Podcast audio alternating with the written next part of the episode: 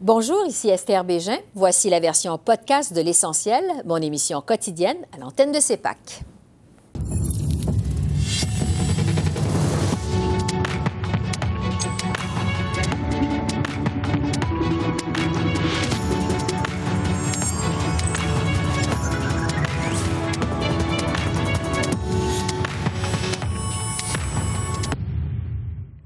Bienvenue à cette édition de l'essentiel qui vous présente les faits saillants de la semaine politique à Ottawa. Pour tenter de calmer les critiques et de rassurer les Canadiens, Justin Trudeau a annoncé lundi la création d'un poste de rapporteur spécial sur l'ingérence étrangère. Et plutôt que de céder aux demandes de l'opposition qui réclame une enquête publique indépendante, le premier ministre s'en remet à une enquête à huis clos. Pendant ce temps, les médias multipliaient les révélations d'ingérence de la Chine au pays. J'ai fait le point avec le ministre de la Sécurité publique, Marco Mandicino. Bonsoir, Monsieur le ministre. Bonsoir.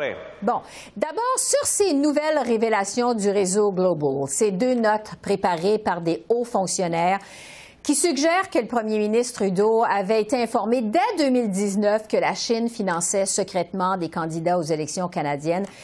Est-ce que ça devient de plus en plus difficile pour le premier ministre Trudeau de dire qu'il n'était pas au courant? Non, parce que, comme le Premier ministre a dit, il restait toujours au courant euh, aux causes de l'abréfage qui est offert par les agences qui travaillent dans l'espace de euh, sécurité nationale et des renseignements.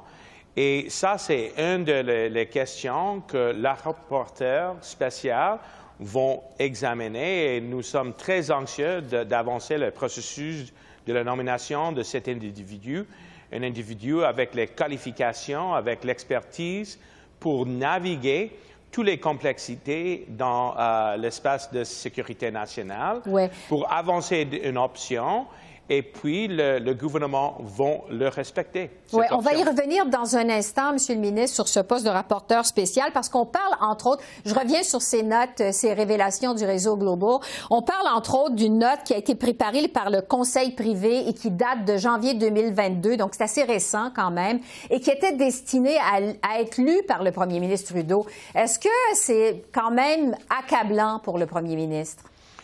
Écoute, le Premier ministre euh, a dit euh, qu'il recevra des, des brafages, euh, comme, comme, tout le gouvernement, sur des enjeux qui touchaient sur la sécurité nationale, y compris des menaces causées par l'ingérence étrangère.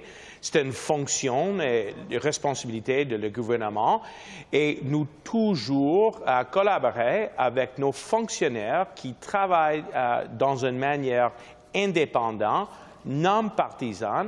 C'est très important de souligner ça parce que cet enjeu n'est pas partisan. Oui. Euh, M. Trudeau qui continue euh, de dire qu'il n'a jamais été informé du financement par la Chine euh, de candidats aux élections. N'empêche, il y a le chef de l'opposition officielle, Pierre Poilievre, vous le savez, qui accuse M. Trudeau de travailler contre le Canada et dans les intérêts d'une dictature étrangère. Quand même, ces accusations de M. Poilievre, ça va, loin. Ça va loin. Qu'est-ce que vous répondez à ces accusations de Pierre Poilievre? Mais je pense que M. Poiliev et les conservateurs font des grands efforts de euh, caractériser cet enjeu dans une manière qui est hyper euh, partisane. Ce n'est pas bon pour nos institutions, ce n'est pas bon pour euh, rassurer tout le monde qu'il y a des, des, confiances dans nos institutions, institutions, y compris les élections. par contre, sur le côté de le gouvernement, qu'est-ce qu'on avait déjà fait? On avait créé le comité de parlementaires. C'est un comité qui compris tous les partis qui est reconnaître dans les chambres de communes. On a créé un bureau de l'OSSN, ou NCIRA. Et euh, finalement, on a créé deux panels, et c'est un panel qui compris des euh, fonctionnaires qui travaillent dans une manière indépendante, non partisane, professionnelle, qui a confirmé que les deux élections étaient justes libre. Donc, ça, c'est, le ton et le, le, le, de le dialogue qu'il faut suivre dans cet espace. Oui. Euh, revenons maintenant euh, justement sur ce que votre gouvernement a annoncé au début de la semaine, ce rapporteur spécial pour déterminer la marche à suivre dans le dossier de cette ingérence euh, étrangère. Évidemment, c'est loin de satisfaire les partis d'opposition aux communes qui continuent de demander une enquête publique. pourquoi ne pas avoir décrété justement une enquête publique immédiatement? Parce que n'importe quel forum on va choisir, euh, si c'est une euh, commission publique ou un examen euh, indépendant, il faut suivre tous les principes qui gardent les principes de sécurité nationale. Il faut protéger les personnes qui travaillent dans cet espace. Il faut protéger le tactique, la technologie. Ça, c'est la façon qu'on protège pas seulement les institutions, mais même tous les, Canadiens et Canadiennes. Euh, et cet individu, il, faut, euh, il faut choisir une personne avec l'expertise, il faut choisir une personne qui est respectée euh, par, par, tous et, on va engager avec l'opposition. Et j'espère que les conservateurs vont stopper leur tactique de, caractériser cette issue comme une issue, qui est partisane. Ce n'est pas bon pour la confiance euh, dans nos institutions. Avant de parler de la nomination de ce rapporteur comme tel, euh, vous dites que vous voulez, les libéraux, faire toute la lumière sur cette affaire d'ingérence étrangère. Pourtant, il y a des députés euh, libéraux qui ont organisé une obstruction hier pour empêcher l'opposition d'appeler Katie Telford, qui est la directrice de cabinet du premier ministre, à témoigner sur cette question.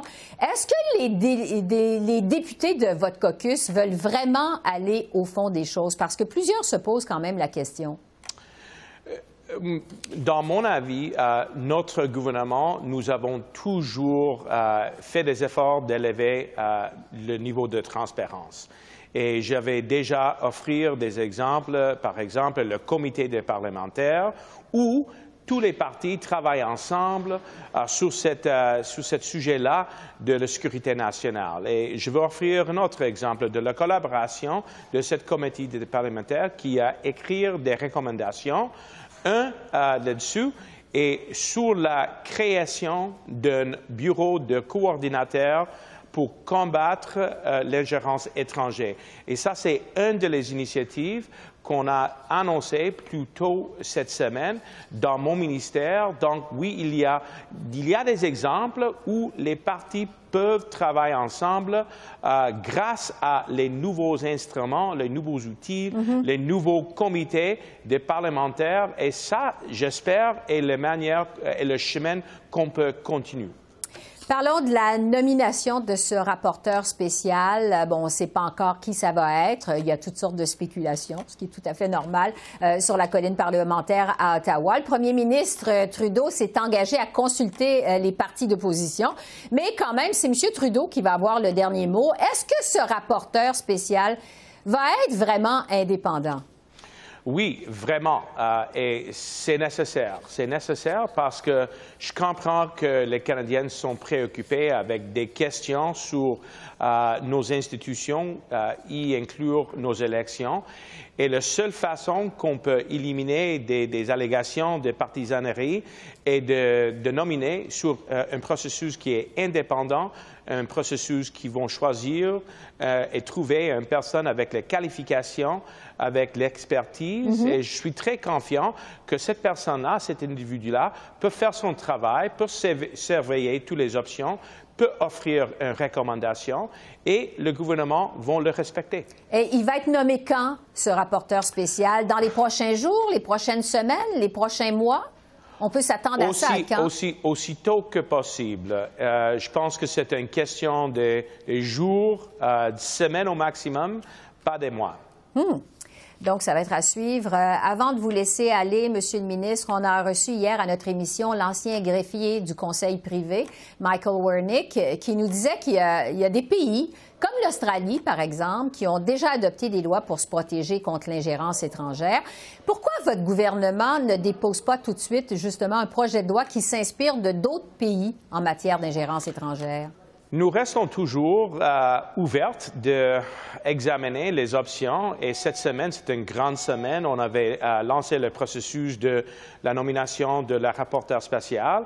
en plus, moi, je vais commencer le processus de consultation sur un nouveau instrument, la question de euh, de la création de euh, registres pour les agences étrangères et finalement le lancement officiel d'un nouveau coordonnateur pour la lutte contre l'ingérence étrangère dans mon ministère. Et oui, euh, il y a un grand espace pour une conversation nationale pour explorer des autres options, mais mm-hmm. toujours dans une manière qui est transparente toujours dans une manière qui met la lumière sur ce euh, sujet-là, parce que c'est très important que les Canadiens et Canadiennes restent confiants dans leurs institutions et inclure nos élections. On va continuer à suivre ce dossier qui n'a pas fini de faire des vagues, visiblement, à Ottawa. Euh, Marco Mandicino, euh, ministre de la Sécurité publique, merci beaucoup. Merci. Merci. On s'en doute, euh, ces allégations d'ingérence étrangère ont monopolisé l'agenda du premier ministre Trudeau toute la semaine. J'ai donc analysé sa gestion de ce dossier et la réaction très forte du chef de l'opposition officielle, Pierre Poilièvre, avec les journalistes Catherine Lévesque et Altiarage. Bonsoir à vous deux. Bonsoir. Donc, le premier ministre Trudeau a annoncé un rapporteur spécial lundi pour tenter de calmer la grogne. Visiblement, ça n'a pas réussi. Catherine, d'abord, qu'est-ce que vous avez pensé de la gestion de crise de M. Trudeau? Ah mon Dieu, euh, par où commencer? Écoutez, je, je, pense qu'avant d'en venir au rapporteur spécial, hein, il y a eu euh, toutes sortes de réactions. Il a commencé par dire que ben, c'était pas vrai, finalement, toutes ces allégations. Euh, ces, ces, ces allégations-là qui venaient du Globe a mis en doute un peu euh, la véracité aussi de, de, ces, euh, de ces informations confidentielles qui avaient été coulées au Globe and Mail, à Global News.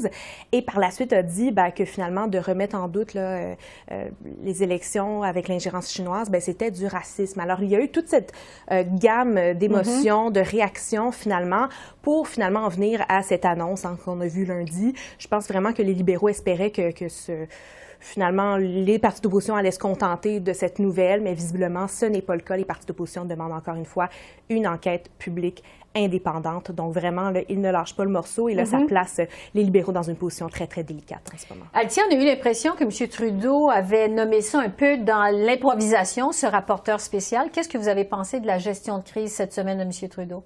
Bien, ils ont réalisé euh, vers la fin de la semaine dernière qu'ils devaient faire quelque chose, puis que c'était euh, qu'ils ont travaillé toute la fin de semaine à, à travailler sur ça, quoi la réponse, s'ils devaient faire une enquête publique ou non, puis sont arrivés lundi avec cette annonce-là sur le rapporteur spécial. Je pense que jeudi, en fait, avec le ministre Leblanc, on a eu la meilleure réponse pourquoi ils avaient choisi un rapporteur spécial.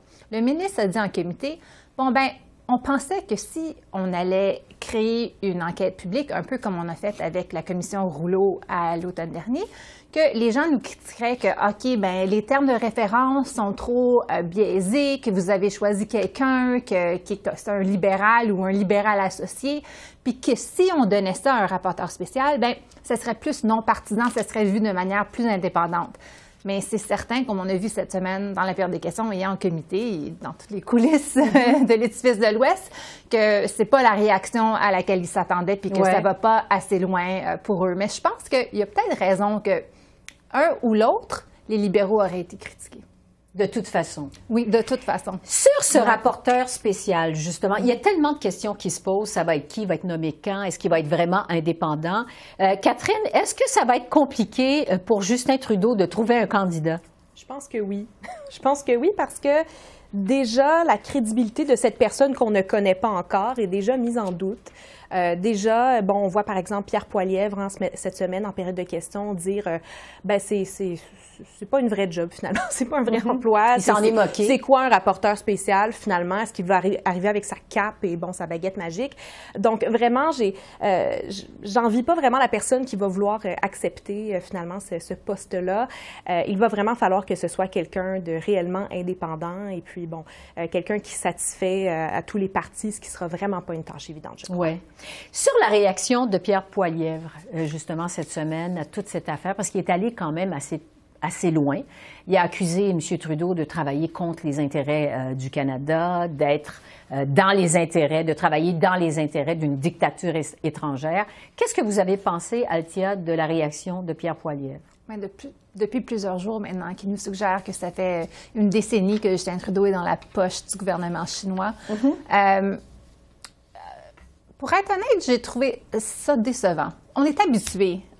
Ici, on vit dans un monde très partisan, euh, mais d'aller à, suggérer quelque chose que M. Poliev doit certainement savoir est faux. Euh, ça me suggère qu'on vit dans un monde, maintenant, peut-être le monde qui se retrouve euh, à l'Internet et sur mon compte Twitter, euh, où est-ce que ça ne dérange pas qu'est-ce qu'on dit. Il n'y a plus, plus d'intégrité en politique. On veut dire n'importe quoi pour faire mal à notre adversaire, et puis euh, ça dérange pas et où la vérité? Il y a quand même beaucoup de choses à laquelle on pourrait critiquer M. Trudeau. Sa réponse certainement inadéquate il répond pas à des questions claires, il semble avoir quelque chose à cacher. Mais d'aller à dire que Justin Trudeau est dans la poche du gouvernement chinois, puis ça fait une décennie qu'il accepte de l'argent, puis qu'il travaille contre les intérêts des Canadiens, ça, c'est vraiment... Euh, c'est décevant. Catherine? On est vraiment un peu dans, la conspiration, mais en même temps, je, je remarquerais que Pierre Poilievre a un peu modifier son approche, hein, parce qu'au lieu d'y aller dans ses grandes déclarations et ses exagérations, disons-le franchement, euh, j'ai trouvé qu'hier, hein, donc mercredi, euh, il a tenté une différente approche et puis justement, il s'est contenté de questions très courtes à la période des questions envers le premier ministre et des questions oui ou non. Est-ce que vous avez été euh, mis, au courant finalement de ces allégations? Est-ce qu'il y a un candidat ou même un membre de votre cabinet justement qui est sous, sous influence étrangère de la Chine? Et, et, vraiment, il a mis juste Trudeau dans une drôle de position parce que M. Trudeau s'est vu obligé de, répéter finalement ces mêmes lignes. Alors vraiment, c'était, euh, je, pense que c'était une approche différente et je pense que c'est une approche qui s'est avérée être euh, la bonne, je crois, pour prouver que Justin Trudeau, justement, répétait toujours la même réponse. Est-ce que je peux ajouter quelque chose là-dessus? Parce que c'est quand même... Il y, a des, il y a des réponses que M. Trudeau pourrait probablement donner. Mais il y a d'autres réponses qu'il ne peut pas donner à cause des, euh, que c'est de l'information top secrète qui serait en bris de la loi, lui aussi. Alors, je pense que c'est c'est délicat pour le bureau du premier ministre de dire bon, mais à quoi est-ce qu'on dit oui? Puis si on dit oui, mais est-ce qu'on se piège dans des choses où on pourrait pas dire? Puis là, on a l'air de vraiment se cacher des choses. Il y a tellement mm-hmm. de choses qu'on ne sait pas, euh, le public, que c'est difficile à juger. Est-ce qu'il nous est-ce qu'ils nous cachent des choses pour de vrai ou est-ce qu'ils sont euh, est-ce qu'ils n'ont pas le droit de nous donner cette information-là? Ou ils ne veulent pas nous donner, puis en nous mm-hmm. donnant l'information, aussi le donner au gouvernement chinois et, aller à l'encontre de nos, nos méthodes, nos tactiques euh, d'intelligence. Moi, je trouve cette question-là, là, je ne sais pas quoi penser. Parce qu'il y a tellement de choses que, je ne sais pas et je ne vais pas pouvoir savoir.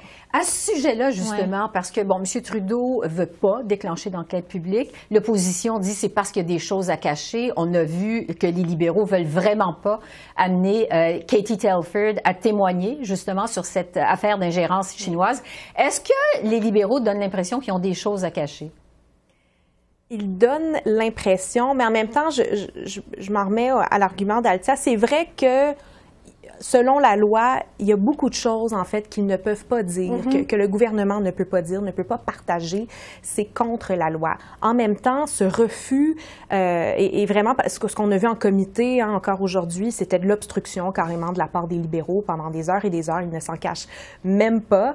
Et euh, ils donnent l'impression, justement, qu'ils ont quelque chose à cacher. Donc, je trouve que vraiment, on dirait qu'ils creusent leur tombe un petit peu. Là, Ça mm-hmm. les aide vraiment pas, ce qui se passe en ce moment.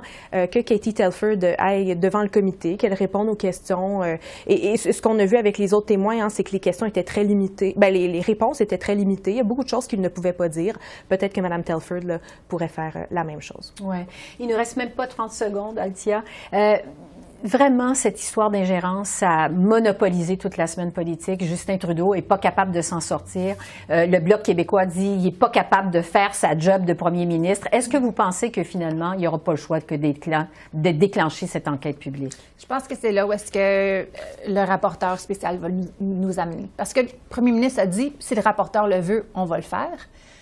Je pense que Catherine a le raison. La première tâche, ça va être trouver le rapporteur non partisan, indépendant, intègre, sans reproche. C'est quand même une liste pas mal, je dirais, courte. Mm-hmm.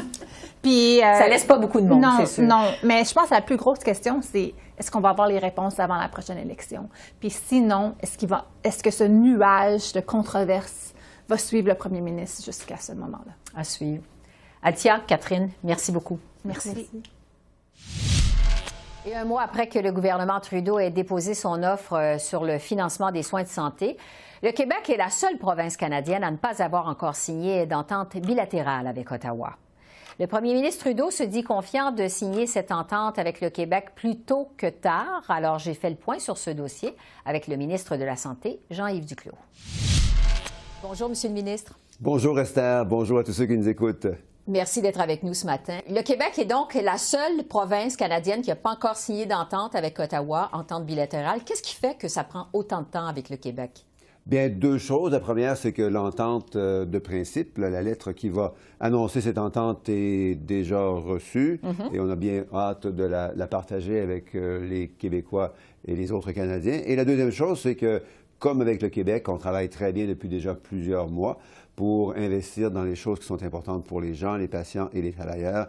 Et ça parle donc de médecine familiale, d'investir dans les travailleurs, entre autres pour réduire les retards en chirurgie, investir dans la santé mentale, en particulier pour les jeunes qui souffrent souvent et qui n'ont pas accès à des soins de santé mentale rapides et appropriés. Et finalement, investir dans un système de santé moderne parce que les données sauvent des vies et on veut que les patients et les travailleurs aient davantage accès des données pour améliorer les soins cliniques. Vous dites la lettre du Québec est déjà reçue. Est-ce qu'on peut s'attendre à une annonce euh, sous peu, d'ici la fin de la semaine? Quand?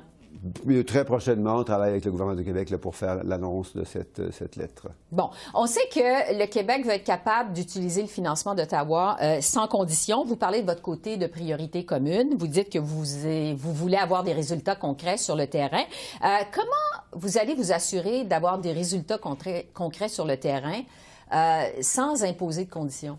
De trois manières. La première, c'est que les plans d'action que les provinces vont maintenant pouvoir commencer à rédiger sont des plans d'action qui sont basés sur ce que eux et elles veulent faire avec l'argent du gouvernement canadien. Donc, euh, on a quatre domaines de priorité très larges sur lesquels on est tous d'accord, ceux que j'ai mentionnés, médecine familiale, santé mentale, travailleurs et soins de santé modernes, mais les provinces établissent leurs actions avec des cibles et des, et des échéanciers pour pouvoir, par exemple, augmenter le nombre de Québécois qui vont avoir accès à un médecin de famille au cours des prochaines années et pour pouvoir augmenter l'accès des jeunes à des soins de santé mentale. Donc, ce sont des indicateurs associés à des cibles qui viennent dans les plans d'action que les provinces et les territoires vont commencer maintenant à rédiger. On sait que le Québec veut être capable d'utiliser euh, le financement d'Ottawa sans condition. Vous parlez euh, de votre côté à Ottawa de priorité commune. Vous dites que vous alliez prendre les mesures nécessaires pour voir des résultats concrets sur le terrain. Euh, comment vous allez vous assurer justement d'avoir des résultats concrets sur le terrain sans imposer de conditions aux provinces? Parce qu'il y a des priorités communes, des actions que les provinces et territoires vont vouloir privilégier et des cibles et des indicateurs qu'on va pouvoir suivre à travers le temps. Les priorités communes, c'est à nouveau médecine familiale, santé mentale, travailleurs, réduire les retards en chirurgie et un système de santé plus moderne qui utilise mieux les données. Les actions, bien, ce sont les actions que les provinces et territoires vont vouloir privilégier dans ces priorités communes et finalement des indicateurs pour pouvoir suivre les progrès. Par exemple, à quelle vitesse on va pouvoir réduire les retards en matière de chirurgie et de diagnostic causés par la COVID-19, combien de nouveaux travailleurs on voudra engager et quels sont les nouveaux Canadiens et Québécois qui auront un meilleur accès à la médecine familiale au cours des prochaines années? Plusieurs se demandent quelles sont vraiment les différences entre priorité commune et conditions. C'est quoi les différences? C'est quoi la différence? Priorité commune, ce sont les priorités que les ministres de la Santé des provinces et territoires et moi-même avons discuté depuis déjà presque 18 mois.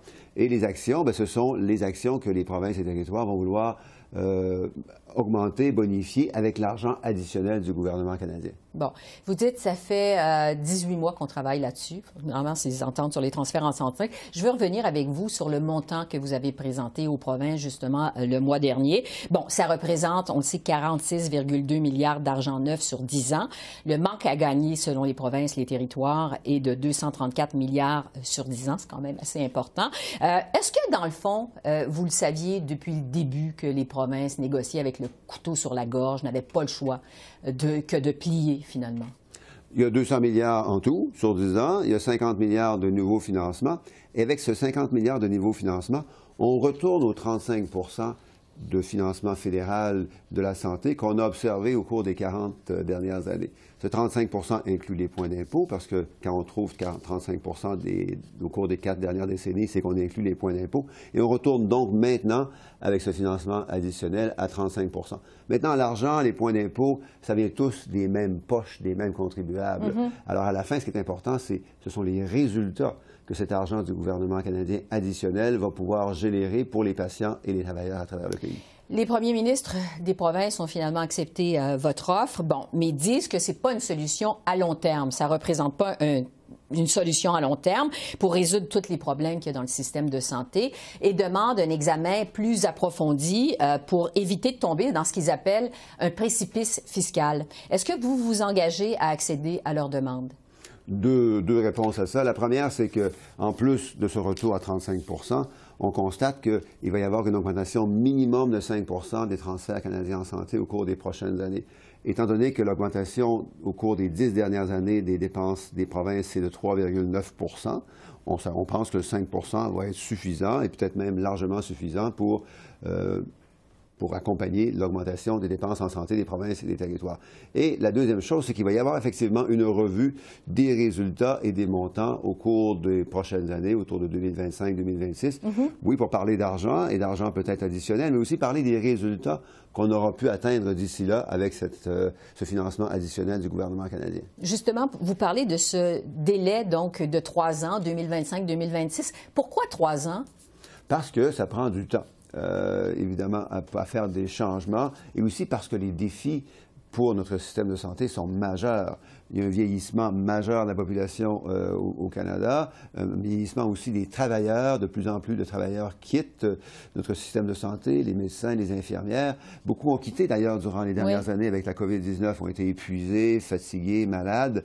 Alors, ça prend du temps pour engager de nouveaux travailleurs, pour les former, pour reconnaître aussi les compétences de ceux et celles qui viennent de l'étranger. Au Québec et ailleurs, on tarde trop à, reconnaître les compétences des travailleurs qui viennent de l'étranger et qui veulent rapidement euh, travailler pour notre euh, système de santé. Justement, qu'est-ce que vous comptez se faire? Parce que c'est un problème. Les travailleurs étrangers qui veulent venir travailler au Canada, euh, finalement, n'ont pas, pas les équivalences. Qu'est-ce que vous comptez faire pour faire en sorte qu'ils puissent travailler plus rapidement dans le système de santé canadien? C'est une question très pertinente et qui tombe à point parce que hier, j'avais justement une rencontre avec tous les ministres de la Santé à travers le pays et on a parlé de l'importance de mieux arrimer l'immigration et la reconnaissance des compétences. Quand les, gens, les gens veulent venir au Québec, au Canada, euh, pour travailler en santé, bien, ils s'occupent, ils s'intéressent évidemment à ce qu'ils doivent faire pour pouvoir arriver, mais ce qu'ils peuvent faire ensuite pour pouvoir rapidement mm-hmm. utiliser leur talent et leur, leur, formation pour être infirmière, infirmier, médecin, travailleurs sociaux, et ainsi de suite.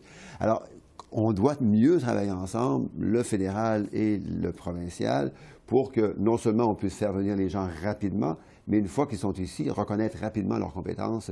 Et ça, c'est une, juridiction conjointe entre le gouvernement canadien et le gouvernement des provinces et territoires. Jean-Yves Duclos, ministre de la Santé, merci beaucoup. Merci. Merci et bonne journée à tout le monde. À vous aussi. Merci. Alors voilà, c'est là-dessus que se termine notre revue de la semaine politique à Ottawa. Esther Bégin qui vous remercie d'être à l'antenne de CEPAC, la chaîne d'affaires publiques par câble. Je vous souhaite une excellente fin de semaine et je vous dis à bientôt. Au revoir.